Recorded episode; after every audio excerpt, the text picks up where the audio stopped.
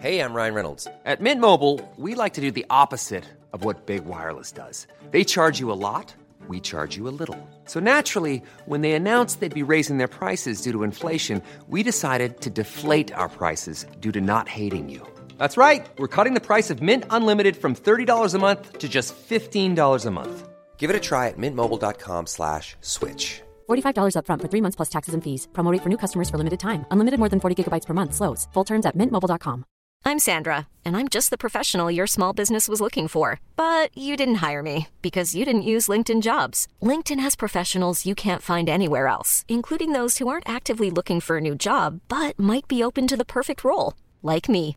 In a given month, over 70% of LinkedIn users don't visit other leading job sites. So if you're not looking on LinkedIn, you'll miss out on great candidates like Sandra. Start hiring professionals like a professional. Post your free job on linkedin.com slash achieve today. A lot can happen in three years, like a chatbot may be your new best friend. But what won't change? Needing health insurance. United Healthcare Tri Term Medical Plans, underwritten by Golden Rule Insurance Company, offer flexible, budget friendly coverage that lasts nearly three years in some states. Learn more at uh1.com. Hello, guys and girls. The program you are about to hear will be both fun and educational, but it is not a substitute for medical advice. Although we are doctors, we are not your doctors.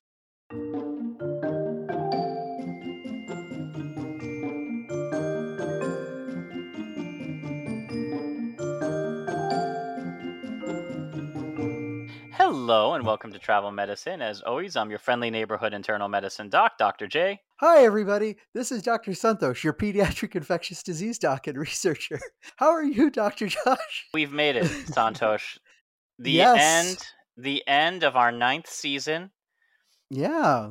We've Oh emptied God. an entire digital truckload of ebooks on 80 plagues.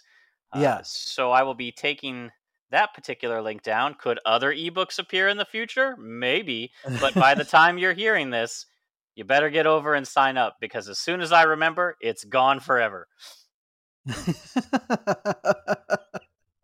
Meaning that uh, he hasn't quite uh, rescinded the offer yet. And if y'all, hearing the dulcet tones of our voice, manage to zip on over while it's still open, please consider this a generous extension.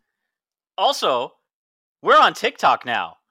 Kind of. Woo! So if you'd like to see our attempts at video, swing on over to Dr. J Talks Medicine. T O K S. Clever, right? Get it? Yeah. And and now that we have run aground at the end of this season, I was trying to figure Yar. out I'm glad you yard, Santhosh, because next month is International Talk Like a Pirate Day. But yes. before we get to pirate medicine, which is an episode that we have done in the past, we should talk a little bit about being marooned, about shipwreck medicine, being stranded Oh. on a desert island. What would you do? Oh, oh my! uh, I, I don't, I don't know. I mean, I almost certainly would have to drop my vegetarianism if I wanted to survive. I mean, I'm guessing there are, th- like, this isn't like the tiny little island that you can do a lap in in 15 minutes, right? This is like a substantial sized lost island in the middle of the Pacific or something. Uh, in the in the Caribbean or in Indonesia, I don't know where you're getting shipwrecked or Okay. what your circumstances were to begin with. But let's work our way Yeah. All the medicine that you can salvage from a desert island, and then maybe I'll give you a bonus packet to take with you for reality TV purposes. Ooh, okay, gotcha. But let's just start with making it to land from your shipwreck. All right, you're out on a raft. You need a source of drinking Okay. water, and you know you've got water, water everywhere, but not a drop to drink from the high Mm-hmm. saline content. So, Yes. How are you going to survive? Um, I I don't know the answer to this question. I'll give you some do nots, okay? Because this is, uh, I, I think there's some myths floating out there and that kind of thing. Don't try to drink the ocean water anyway. That's not going to work, even a little. That's that's not going to do anything. You will um, overload your body with salts so fast that you will accelerate your death. And it'll be a bad death too, because death by hypernatremia is not pretty at all. Do not try to drink or save and drink your own urine. There's a reason your body's trying to get rid of those. And yes, although the salinity is going to be less so than from the seawater, um, the byproducts in there, like urea and other waste products that you're trying to recycle, again, you're going to get sick faster than if you don't drink at all.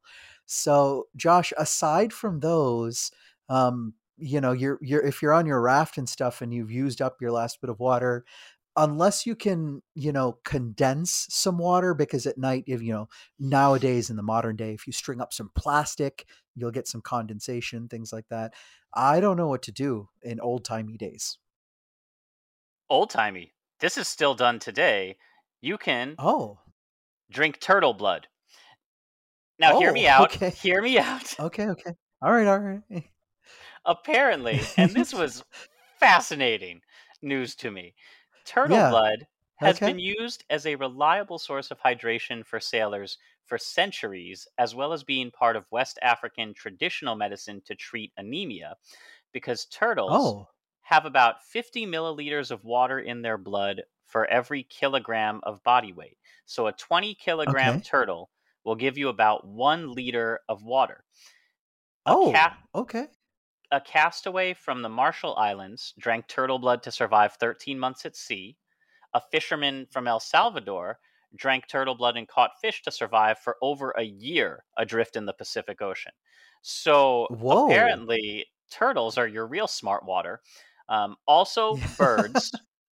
Birds also have, but I wasn't able to get the specific amount. Fish blood should not be consumed because it's too concentrated in salt and proteins.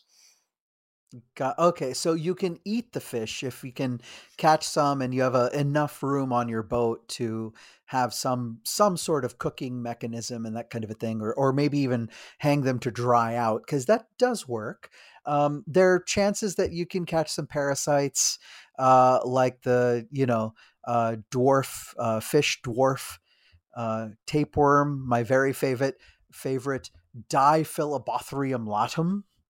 Die, know that one? Philibothrium, die! Uh, so there there is a chance that you can get some of that because if you don't you know cook these fish really really well then they can they can carry some of these that can be transmitted to you um i don't know josh if you're you know you're able to get your turtle and everything if you just bleed it and you're drinking like raw blood and stuff i don't know what your chances of getting like salmonellosis uh, and getting sick and dying that way. I'm always thinking of the, the infections, of course, and that kind of thing.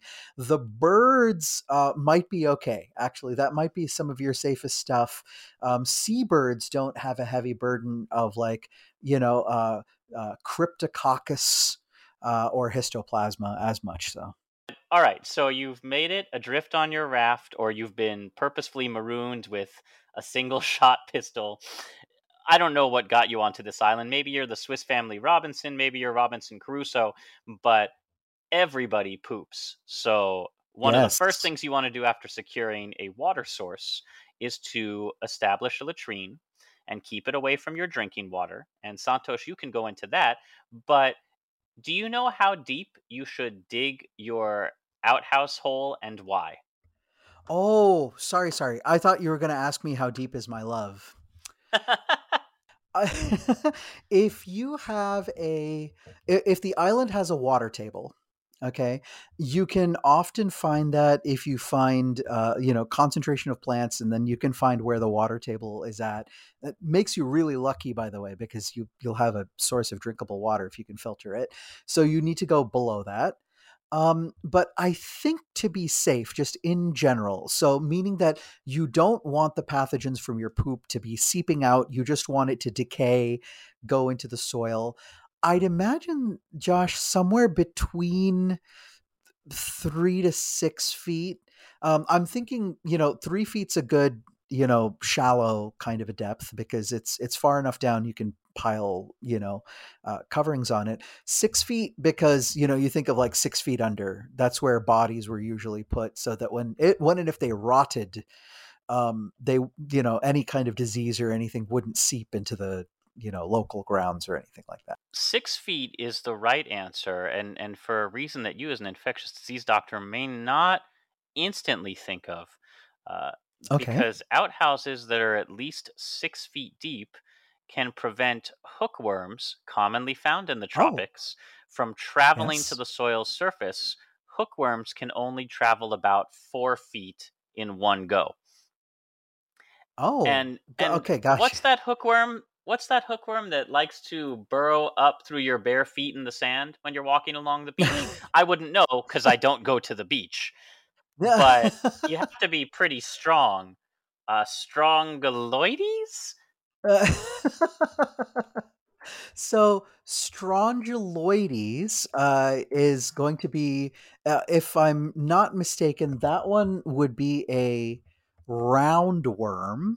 Um, uh, the hookworm that we're thinking of uh, is uh, is close to it. It's it's we think about them a, a lot the same, but Ascaris. So As- Ascaris lumbricoides. So if you do get Ascaris or Strongyloides, what kind of Yes. symptoms can you expect? How important is it to dig a nice deep hole on your desert island? for you and me, you know, we're we're well hydrated, we have good nutrition, Josh. There are a small percentage of people in the developed world that are walking around with hookworm and really, you know, nothing happens. You eat well enough that you overcome any of the nutritional deficits or anything like this.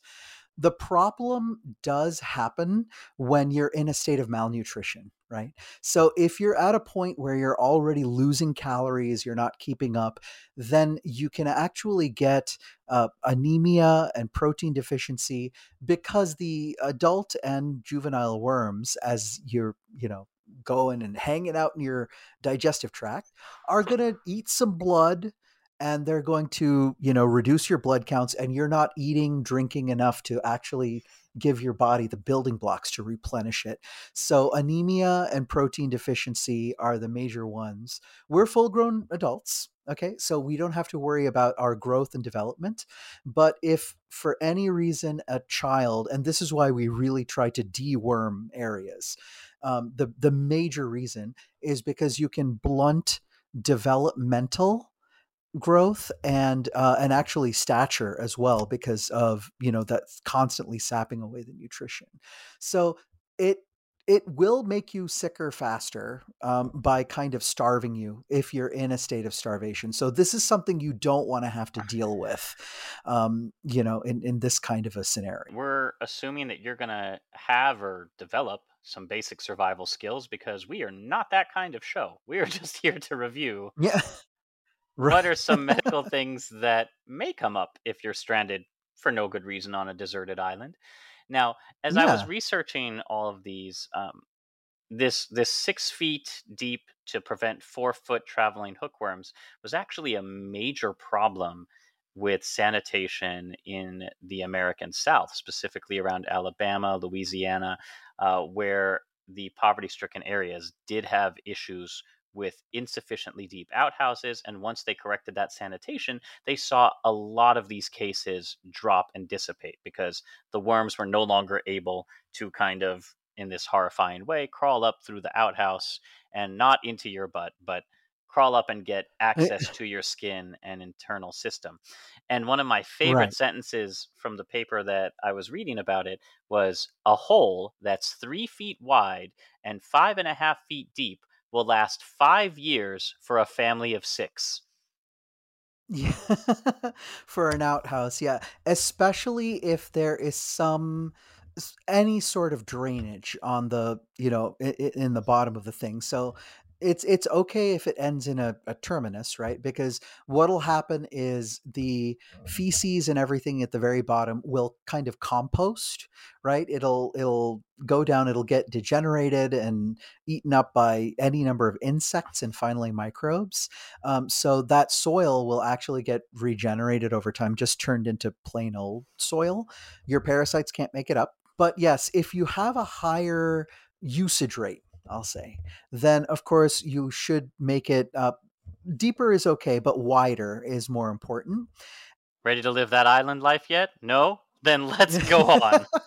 We've got more convincing to do. So yeah, we, do. Yeah.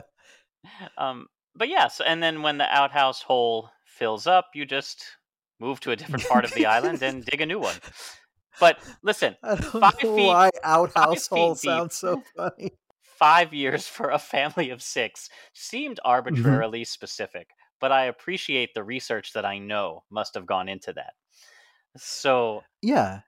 you have your campsite built, your latrine dug, your giant message for help spelled out in stones or shells or whatever. You're ready to begin your Mhm. Tom Hanks castaway life. So Yes. once you run out of supplies from the first aid kit that I haven't told you we're giving you just yet, let's talk about some of the things you can do next with what's available. So, sanitation, as long as we're talking about things, you want to be able to wash your hands because hand hygiene is no less important just because you're on a deserted island. In fact, it's probably more important given how you're going to be catching your food, making your shelter, all of these things. So, if you can't make soap the Fight Club way, what do you think you could use as a substitute?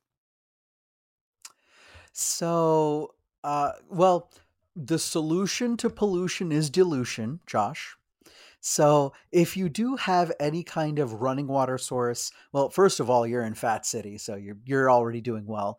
So you can definitely carry water away from that so that you don't contaminate your drinking source and keep that as a barrel or whatever and, and wash your hands in there.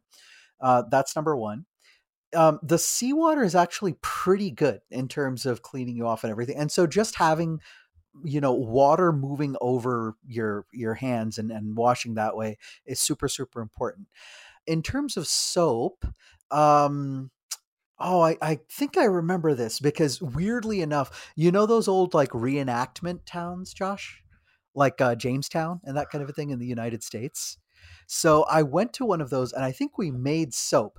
Um, you need ash, um, lye, um, which I still to this day I do not know what lye is, L Y E, and then um, which is this kind of the scrubbing agent, the alkaline agent, and then I think you need an animal fat. You need um, something like a, a fat to gloop it all together, and I think that's just soap, isn't it? It'll dry out your hands It pretty damn quick. It Yeah. is, but again, I'm going to assume that our average listener does not have Tyler Durden level of knowledge, and that if Oh, we okay. were to be dropped on a desert island tomorrow, I'm not going to know how to find lye or render animal fat. But one of the ingredients, just ash, ash from your Oh, fire, sure.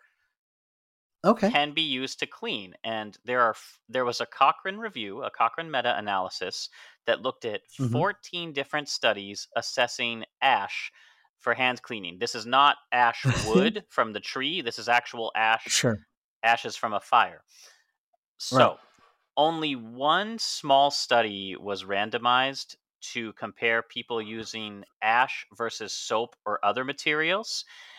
And these hmm studies mostly included people of all ages, took place in a lot of low income rural communities.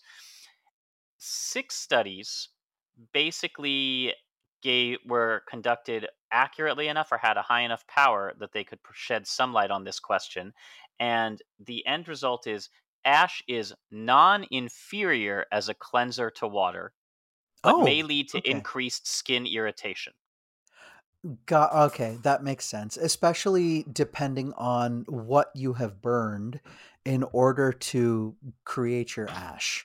Um, especially if you're unfortunate enough to have an allergy, it might be a problem.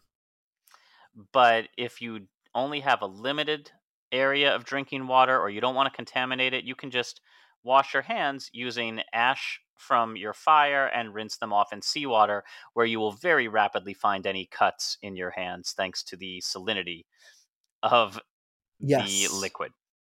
Um, No, this makes a lot of sense. So basically, it's going to be carbon, right? Massive, massive amounts of, of charcoal slash carbon.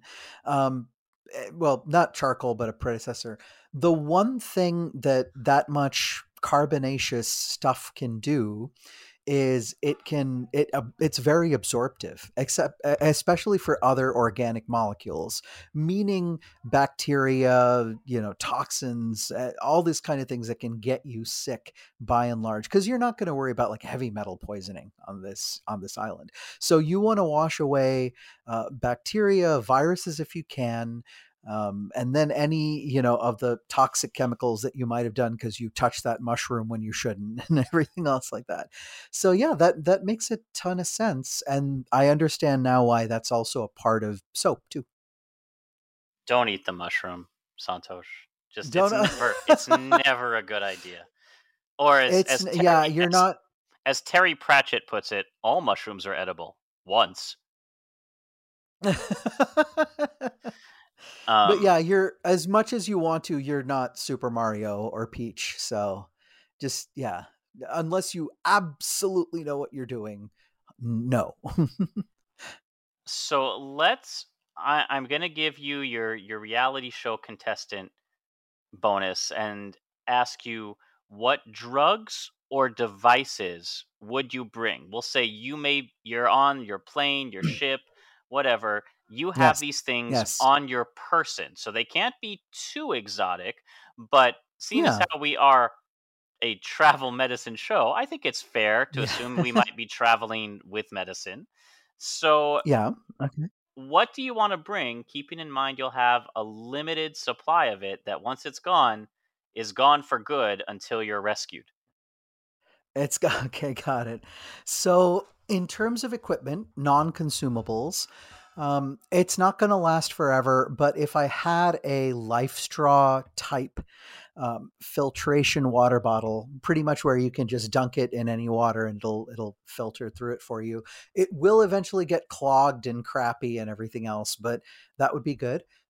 Alternatively, for water, um, I'd love to have like a small plastic tarp because all you really need to do if you have a small plastic tarp is suspend that uh, on about you know, like four poles. So there's a dip in the middle. And if you just have temperature variation in general, you will get enough water just with condensation, you know, from the day to the night, and you can collect that um, just from the air. So you can have some some water to have.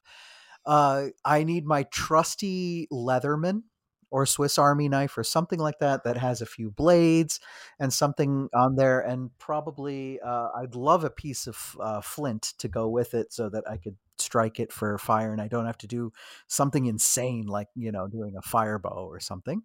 Listen up, Bear for, Grylls. I asked you what yeah, you yeah. normally travel with, and we're talking medications. Oh. You are not bringing yeah. a Swiss Army knife on any U.S. transportation. Yeah, yeah, yeah. Bubba over at TSA just totally took that from me. You, he's keeping it. So you, you know are it. walking out the door tomorrow morning. Okay. And you're going to end up shipwrecked. What did you have in yes. your pockets? Okay. All right. So if that's all it is, I usually bring uh, a uh, I, I take my prescription medication, so I take some supply of that with me. Uh, ibuprofen, acetaminophen, or Tylenol and, and paracetamol, uh, if you want to call it that, or and, and ibuprofen. Um, I do not routinely walk around with antibiotics, despite p- what people might think. Liar. Um, but other no, no, I, d- I don't, I don't. Otherwise, I have a toiletry bag with. I know it's not strictly medication, but toothpaste, uh, one of the little travel soaps, or something like that. Um, I mean, in terms of getting on a plane and going on a journey, that's pretty much all I have with me, Josh. Uh, never forget a towel. I always have a little REI mini foldable towel. So, yeah, statins would be nice to counteract the effects of all the palm oil and coconut milk that you'll be drinking. Um, oh no. okay. But okay. I I would make a point of identifying where on the plane or boat is the AED, or okay, okay, bring yes. along a defibrillator with a solar charger to help rescue yes. people who may be having cardiac arrest. Now, if I'm going remarkably well prepared, uh, I'd say codeine because it's good for pain, diarrhea, and cough. That covers okay. a lot of ground. Um, infections, of course, you're going to want an antibiotic.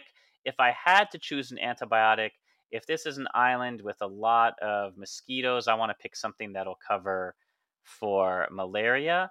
I might want to Mhm. choose doxy for tick-borne diseases, but there's also going to be a lot of sun, and I'm not sure I'm prepared to deal with the photosensitivity that doxycycline is going to give me. Yes. So, D- d- doxycycline is an absolute uh, it's an amazing catch-all and it's almost like a little bit of a cheat code and i don't want to tell people about it freely but i guess we just told our audience. But yeah it's one of those things that we use in infectious diseases when you're looking at a fever of unknown origin in a kid and you've done a good history and physical and you've ruled out a lot of things but you know it's something something exotic zoonotic. Doxycycline might take care of it.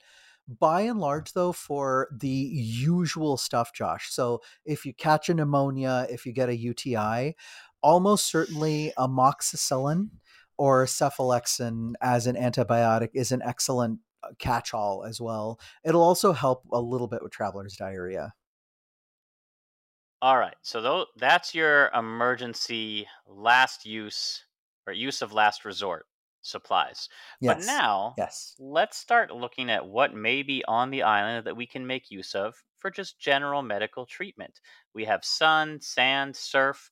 There's got to be something, right? Let's start with what's at our feet sand. oh yeah okay uh S- Sure. Uh, sand can be used as a water filter if you use it properly, I guess. I don't know what else, much else you can do with it. Well, in Merzouga, a small desert village in the southeast of Morocco, they offer Okay. sand baths. And that is for patients Oh. suffering from rheumatoid diseases like osteoarthritis, rheumatoid arthritis, or neuromuscular diseases like sciatica and low back pain. And the history Oh. of using sand as a treatment for articular diseases goes all the way back to ancient Egypt and Greece. Ooh, some of your favorites. So I figured I'd look into this and find out how much of it was accurate and how much of it is woo. The Okay. bath consists of covering the body in sand from the chest to the toes in a hole Oh, yeah, like we did, like we did when we were kids. Maybe not you because you were scared of the beach. I wasn't scared back then. I've learned. Oh, okay. I've learned. okay. All but right. you bury yourself in sand from chest to toes about one feet deep for an average of 10 minutes. After those Ok- 10 okay. minutes, and this is important, you don't want to just sit there all day long because you are going to start essentially creating a dry coat and putting yourself into a little sauna. So after 10 minutes, exit the sand. Now, in this village, they cover the patient with a wool blanket to fight against the cold caused by the difference in temperature between the sand and the air.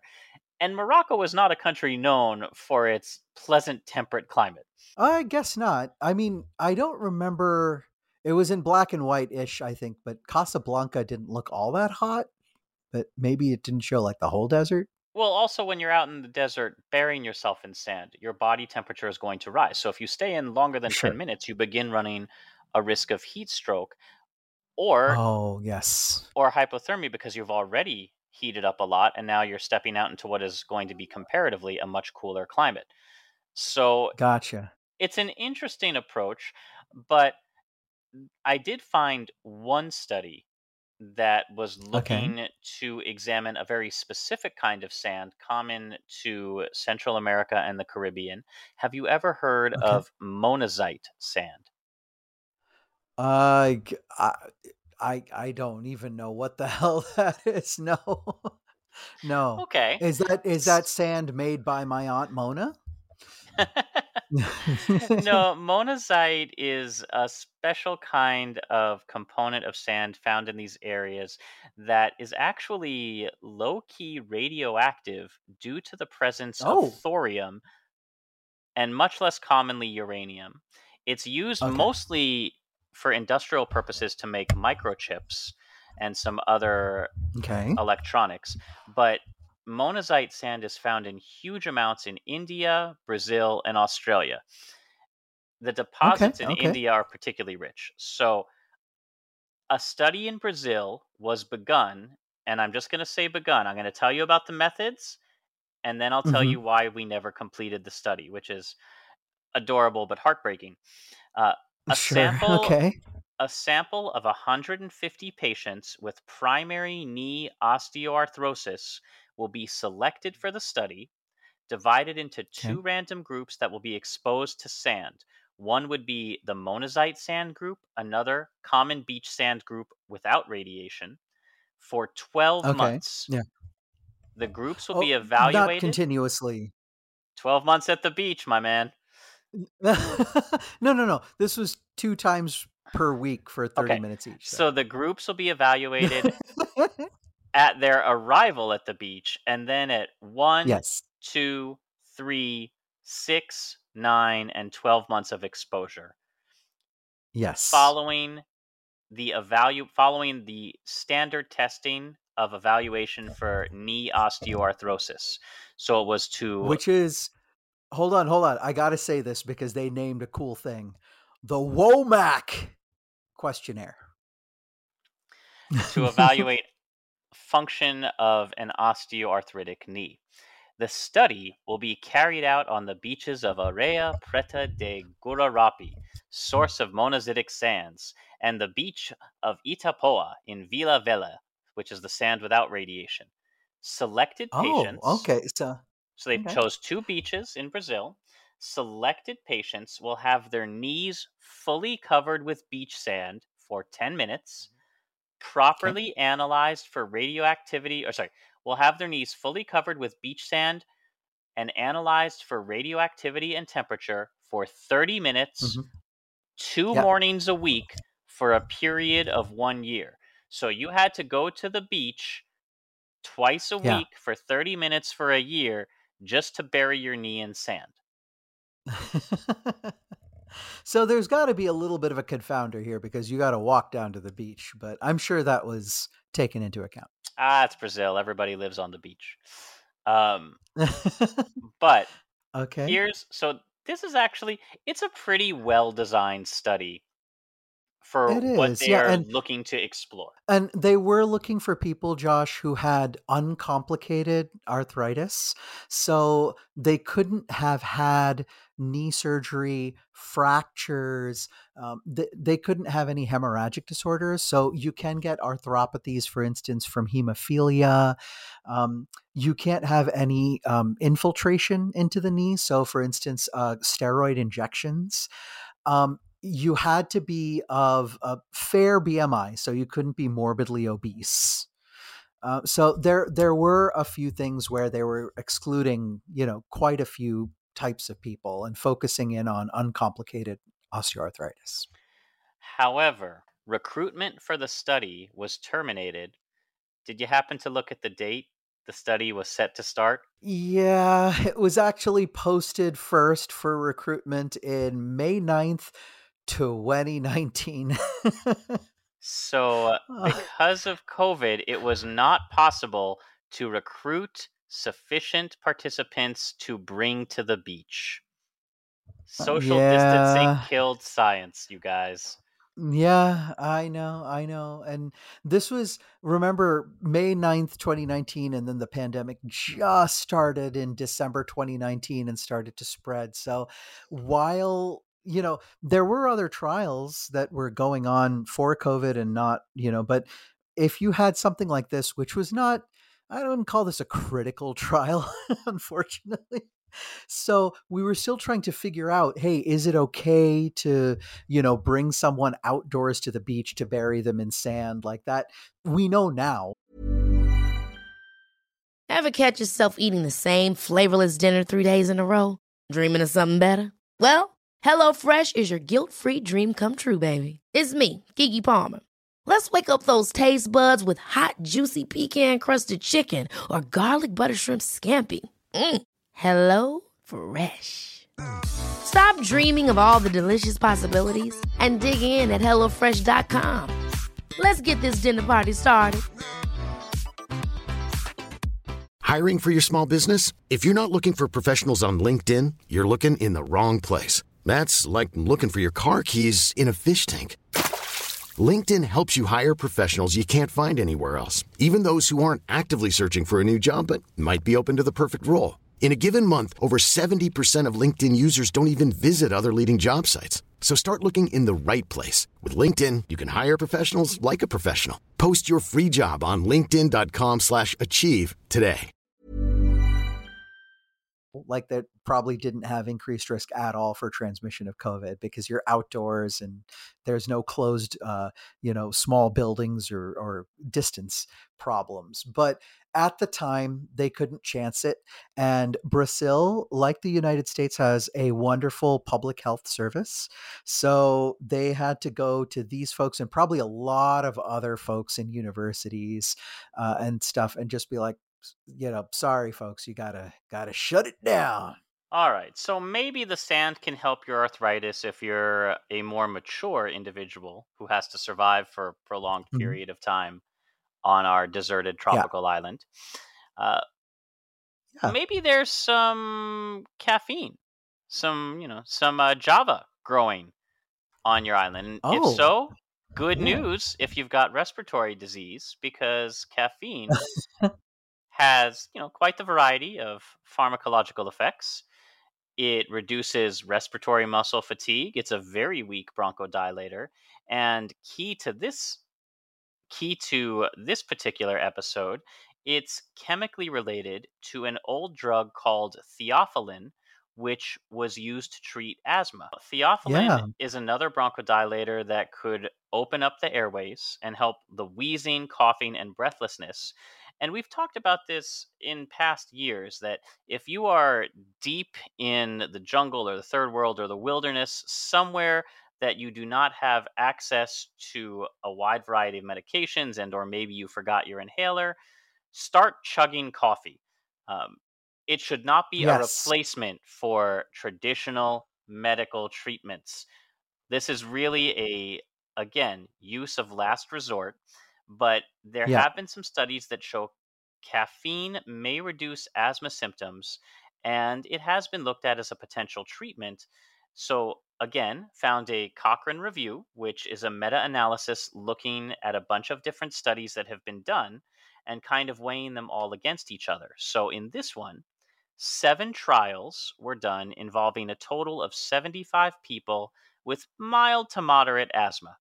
These were all crossover designs and in six of the trials so about 55 people involved in comparison with placebo low dose caffeine, and when I say low dose, I mean less than five milligrams per kilogram of body weight, appears Yeah. to improve lung function for up to two to four hours after consumption. If you're having a mild asthma attack, uh, that's that's a good amount in order to break the attack, so called, meaning that because you're having bronchospasm and irritation that's going to last for some period of time. And then what's going to happen after a little bit if you're able to get through uh, you know the worst of it is that the inflammation will cool off and so a lot of what we do in asthma is to get someone through that worst of it uh, uh, and, and until their own body kind of like stops being so inflamed and and you know heals itself so yeah that's that's really cool if you're able to get through two to three hours or josh you could redose at the end of that because that's a good like therapeutic time window Maybe you're you've been on this island long enough to have children, maybe your family's stranded on there. You know who else loves caffeine? Babies. who yeah yeah i mean we uh, it's not widely known but in our neonatal intensive care unit right we have our little TTTT premature babies who are oh so cute and lovely and they have issues with maturity of their lungs not like oh you know stop Look at making these- faces at that Look at these kids Yeah. can't even handle their coffee. but yeah, you have immature lungs, which means that you do have trouble, you know, exchanging gases. So exhaling carbon dioxide, getting oxygen in from the air to your bloodstream. Those are all problems that we have to deal with.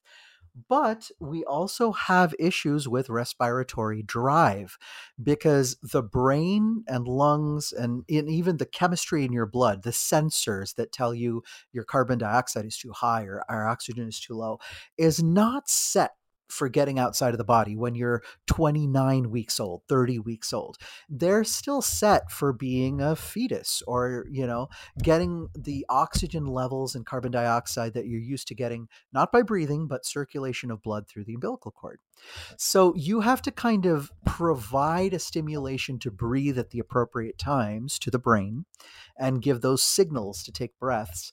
And it turns out, Josh, caffeine is excellent for this. It's it's a great little like kind of hey hey why don't you why don't you take a little breath there kind of thing.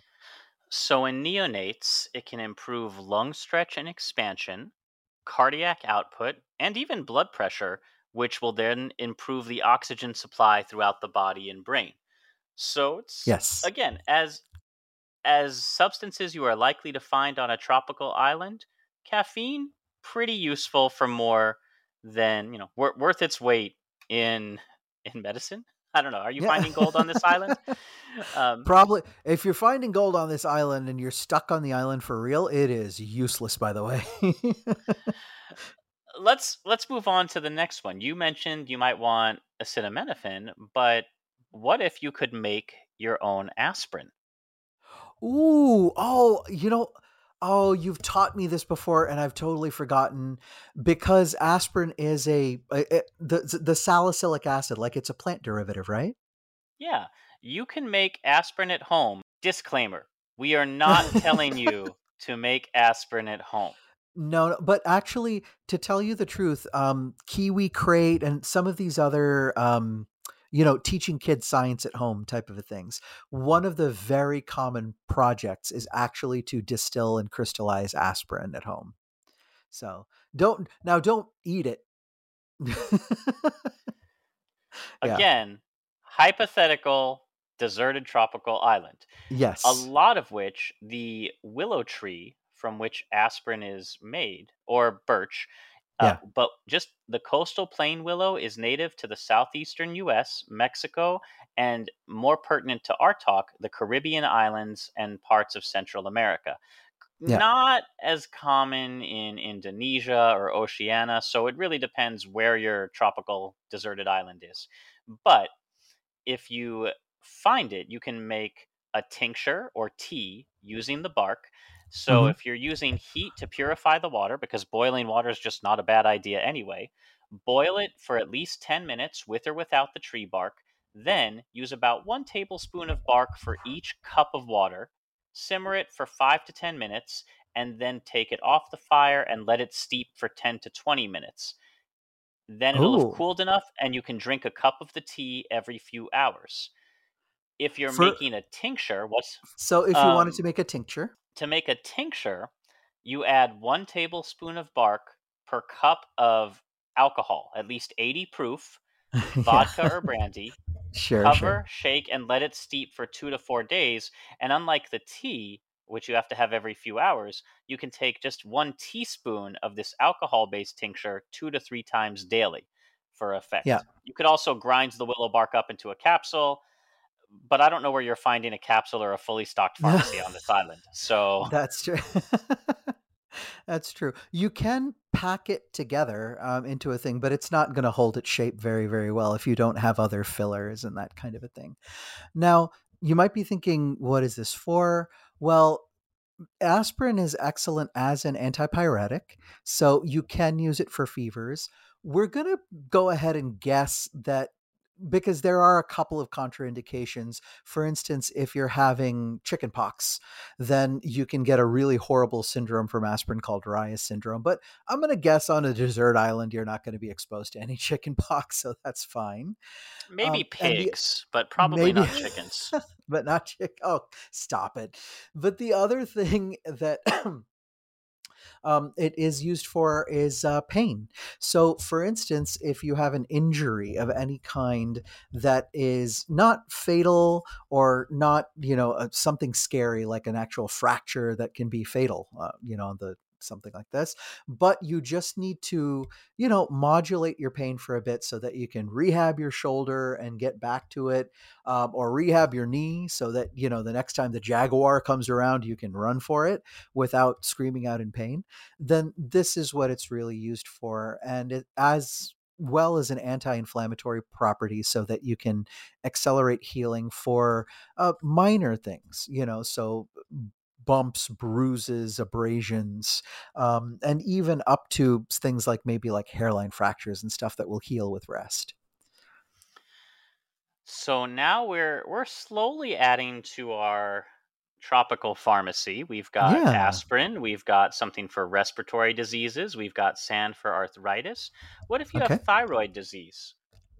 Oh, or or even if you don't, because we need uh, cofactors in order to make thyroxine endogenously.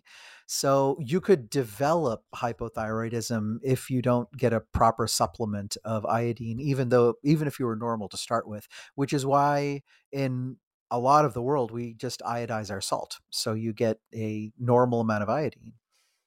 But you're probably not going to have Morton's table salt handy. Yes. So, and the iodine in seawater can help boost thyroid activity and support immune system, but again, that's going to require filtration.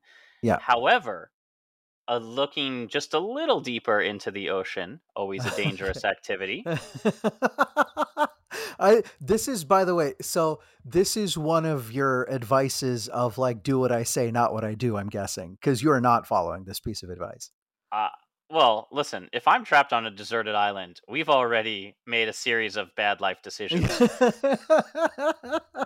so something has already gone severely sideways. So let's not get okay, got it. I understand. But looking a little bit deeper into the water, kelp is a type of seaweed that contains pretty high levels of iodine, and kelp mm-hmm. supplements are a natural source of iodine.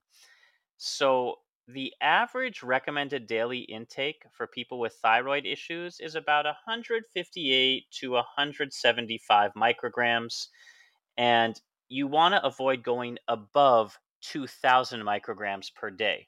So, this is where things get a little dicey because kelp can vary based on the kind of seaweed and the concentration. It can be as low as 16 micrograms in nori to over 8,000 micrograms in some kinds of kelp. So, eating Whoa. kelp nonstop may actually cause thyroid problems if you're relying on seaweed to get, you know, nutritional intake. But if you're only having it maybe once every week or several days, you know, then you can get away or around the excess iodine consumption. Uh, Yeah, so, you you don't need tons and tons of this stuff. It, it is a micronutrient, iodine, as a as a uh, you know extra thing. You need it, but yeah, it, a little bit will go a long way. Uh, micrograms, right? By the way, so if you're talking about a paperclip is a gram, if you divided that thing up into uh, a thousand pieces, you'd get a milligram. and so if you took one of those pieces and divided it up into a hundred pieces, you'd get a microgram. So that's a lot of our basic medical cabinets. But you know, there's one very stereotypical tropical fruit that we haven't discussed yet that does Mm. a lot. You put the A lime in the coconut and drink them both together. Put the lime in the coconut. Tell Yes, there there's so much info, it's gonna drive you cocoa nuts. I have a small obsession with coconut. Like if there's, if you're like, you just walk up on me and it's just like, hey, by the way, you want some coconut? I'm like, yes. I don't know what the deal is. That's because you're both brown on the outside and filled with nutritional information on the inside. I didn't know what the second half of that was going to be. Because much like you, Santhosh, coconuts are brown and hairy. So, hey, I'm not saying no. I'm not saying no. so let's talk about some of the things that people think you can use coconuts for and some of the things that Mm, we're trying to use coconuts for. One of the first instantly came to my mind IV fluid. Yes. Oh, oh yes. We've talked about this before that the it's fairly sterile as long as you don't contaminate it once you crack it open. Um, it is the right sugar content and salinity and it doesn't have anything in there that's going to cause inflammation irritation that kind of a thing um, so yeah it's way safer than if you were to try to use like just you know river water or something like that to to replenish someone. Now stories have been floating around about being able to use coconuts as iv fluid since at least world war ii but mm. it's not really extensively studied because most of the time you have IV fluid available. But yeah. in one particular case, in I believe American Samoa, there was a patient who had become weak, shaky, dizzy. This is on hospital day 36, couldn't tolerate tube feedings, uh, and the hospital had no standard IV fluids available. No mm-hmm. capability mm-hmm. for making their own fluids and was not expecting new supplies for at least two days. Okay. So, since the hospital didn't have financial resources to fly supplies in, the physician had heard of IV coconuts being used and figured they would try giving coconut water for two days at a rate of about 1200 milliliters a day. Okay. So I'm guessing they'd have to, you know, harvest it in a very, very careful way and probably filter it through because the biggest danger actually inside of the coconut it's fine. It's sterile I'm, it's it's going to be okay i'm going to stop you. I'm going to tell you exactly how they did it oh this, okay got you yeah yeah this is me. a study from 1954 oh in which okay. 21 patients successfully received filtered iv coconut water without serious reactions. Each okay. of them got about 200 to 500 milliliters per patient over a period of 25 to 180 minutes they oh. only got local infusion site discomfort at higher rates of infusion. So the faster you forced it in, the more they noted it. Now, how do you okay. select a coconut for IV? Well, younger coconuts contain more fluid and are generally chosen. Sorry, I'm just. I'm going. I'm going full professor now. No, no, I'm thinking of my grandpa at the grocery store. just you know, the dunk, dunk, dunk. See, hear that? That that's how you can tell that it's ready to be injected straight into your veins. All right, put that in the cart. each coconut contains about 500 to 1,000 milliliters of fluid. So each coconut's a little IV bag on mm-hmm. its own. Now, yeah. coconut water is the free fluid present inside the coconut. Coconut milk is when you have a mix of the fresh grated meat with the water. Yes. In yeah, this yeah. study, so Relatives of the ill patient would climb nearby trees and retrieve fresh coconuts, careful not to crack them. They would then be husked, leaving the eye portion intact until ready for IV setup. And yep. they look like bowling balls one large eye and two smaller eyes at the base.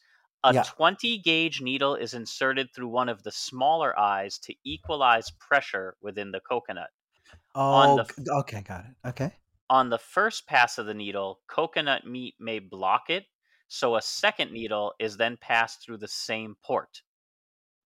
Okay, well, they then, could use a different method. Wait, this was back in the 1950s, though.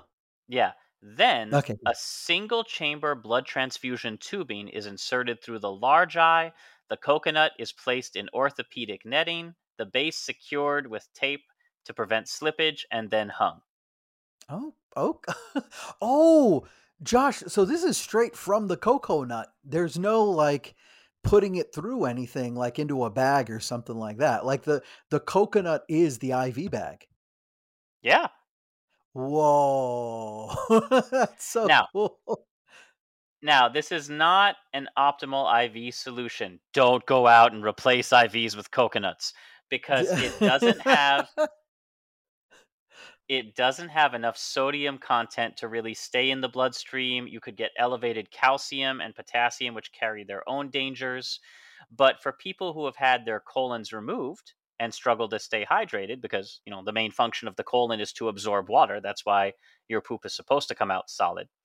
Uh, yep. But people with conditions like Crohn's or gastroenteritis can lose a lot of water in diarrhea, and in those short-term cases, coconut water may be a good temporary deserted island solution.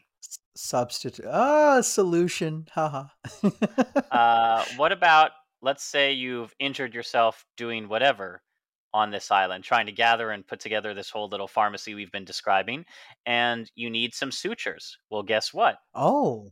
So, immature coconut fiber is non absorbable okay.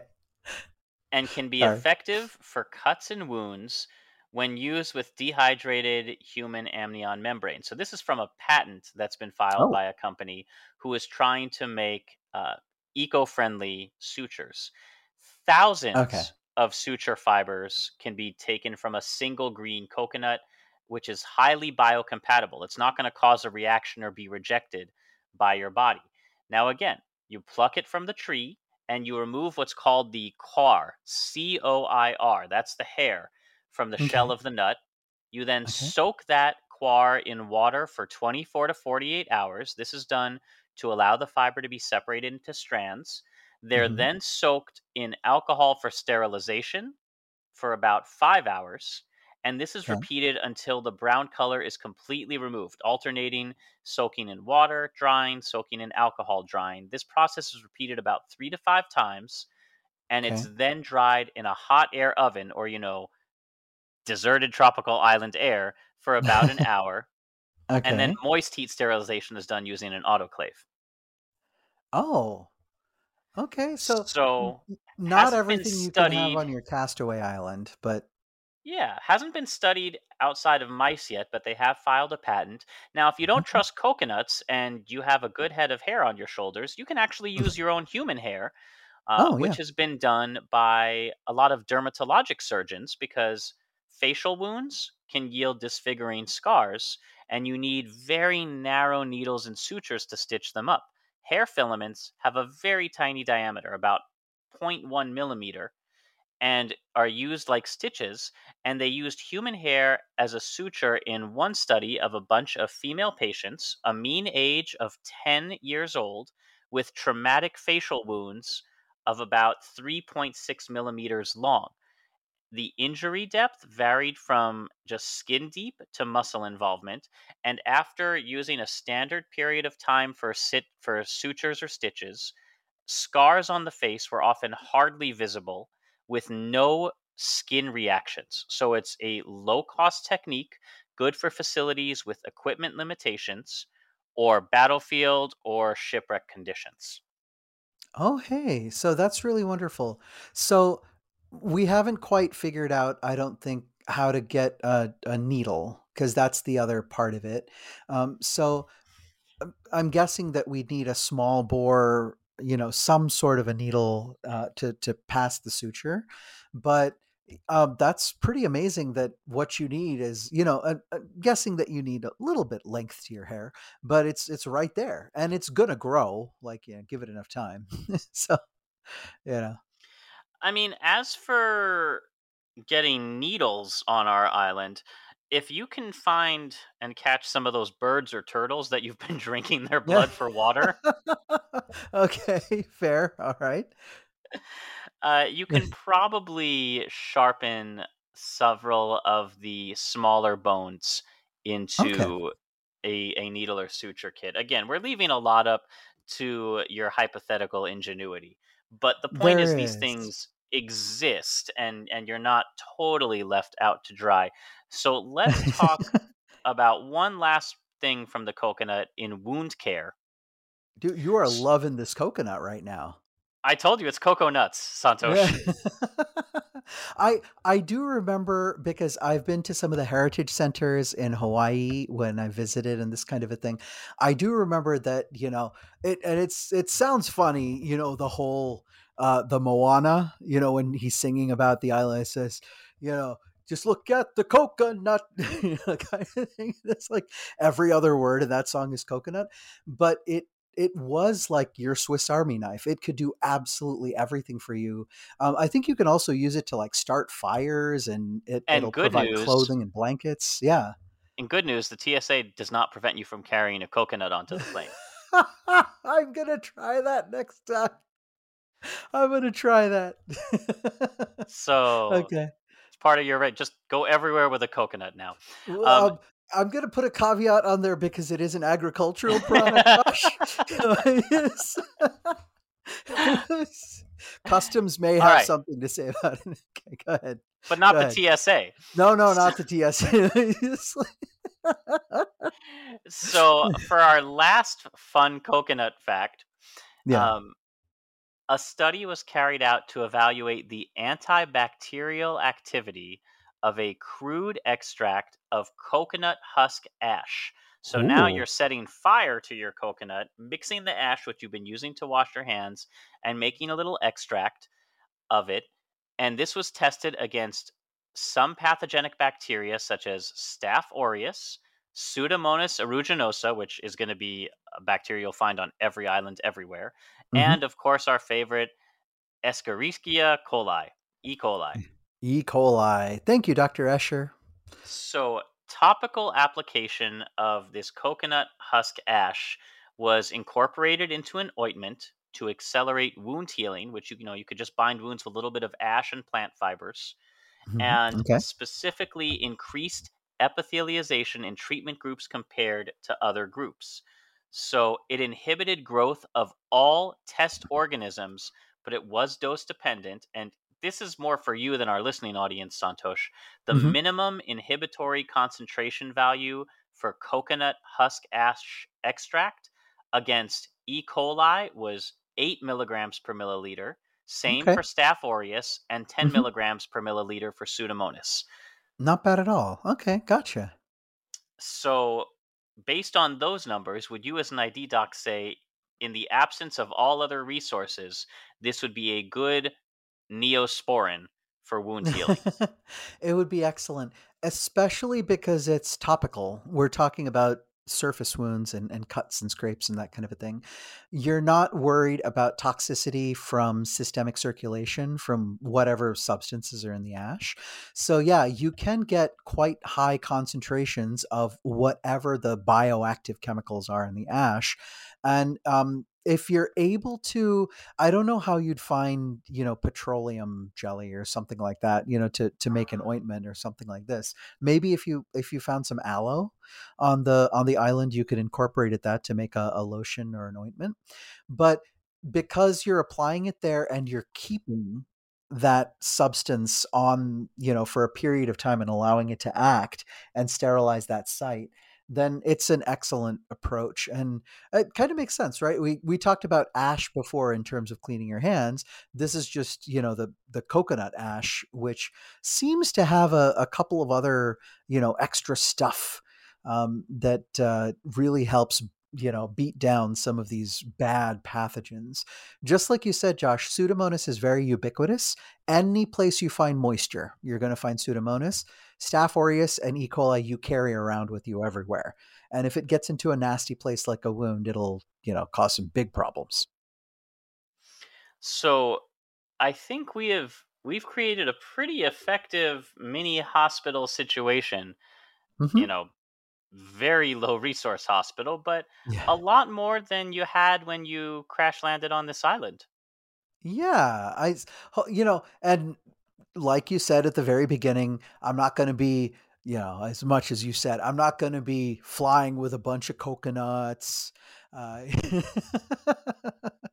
nor am i going to have a suitcase full of sand or ash. So you know having to find these kind of resources on your desert island uh, is yeah very very useful Now, if you'd like to see how you personally would do in this situation without being an 18th century pirate or involved in a terrible television series accident, you can try one of two things. The low budget option is there is a card survival game on Steam.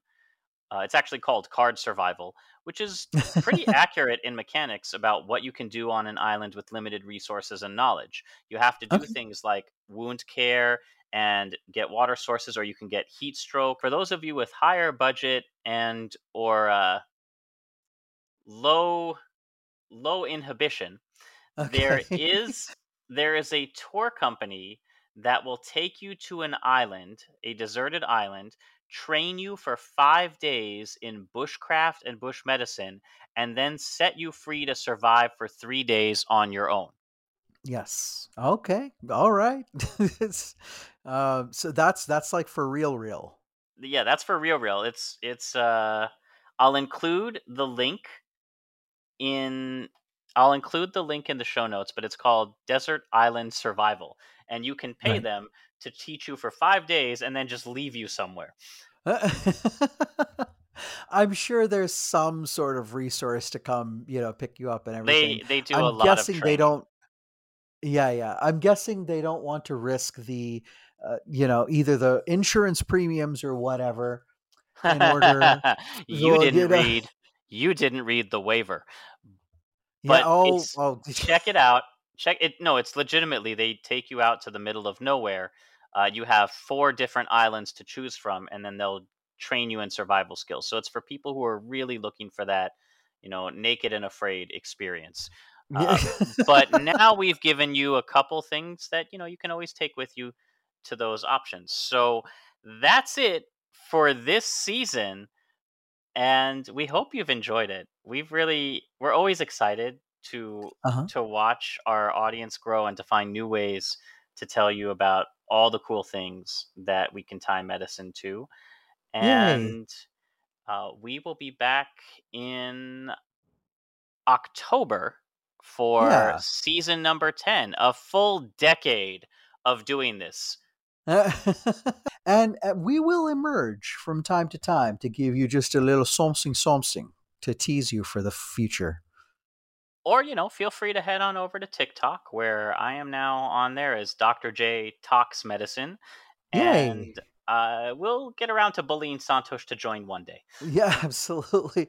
For now, uh, you know, we've we've got our uh, we still call it a Twitter account? We've got our Twitter account. You can tweet us there, uh, Facebook, Instagram, and you can certainly browse back and catch up on our catalog because our episodes are posted uh, pretty pretty far ways back on travelmedicinepodcast.com. So that's it. As always, we love to hear your comments, questions, and feedback. If you'd like to support us spiritually, emotionally, or financially, links to do that are in the show notes, along with a lot of resources for further reading on this episode. Our theme music is composed by Rachel Leisure. The show is produced by me with a lot of help from Dr. Santhosh and friends. And until next season, keep a song in your heart, soap on your hands, a shot in your arm, a spin on your globe. And when you've done all of that, happy travels. Bye, everybody.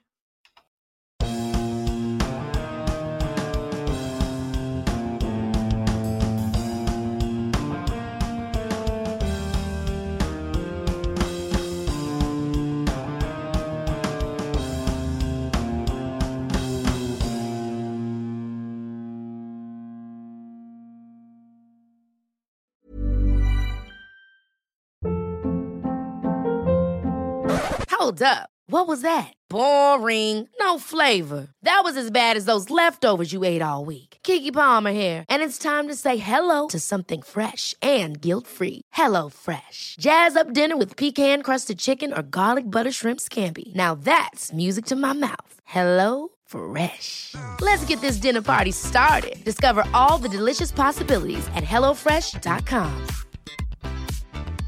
Hey, it's Paige DeSorbo from Giggly Squad. High quality fashion without the price tag. Say hello to Quince.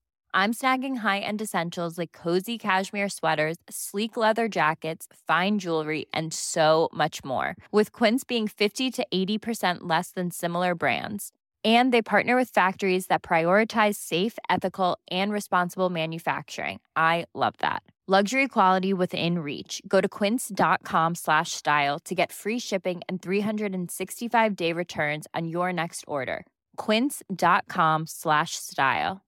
Imagine the softest sheets you've ever felt. Now imagine them getting even softer over time. That's what you'll feel with Boll and Branch's organic cotton sheets. In a recent customer survey, 96% replied that Bowl and Branch sheets get softer with every wash. Start getting your best night's sleep in these sheets that get softer and softer for years to come. Try their sheets with a 30-night guarantee. Plus, get 15% off your first order at bollandbranch.com. Code BUTTERY. Exclusions apply. See site for details.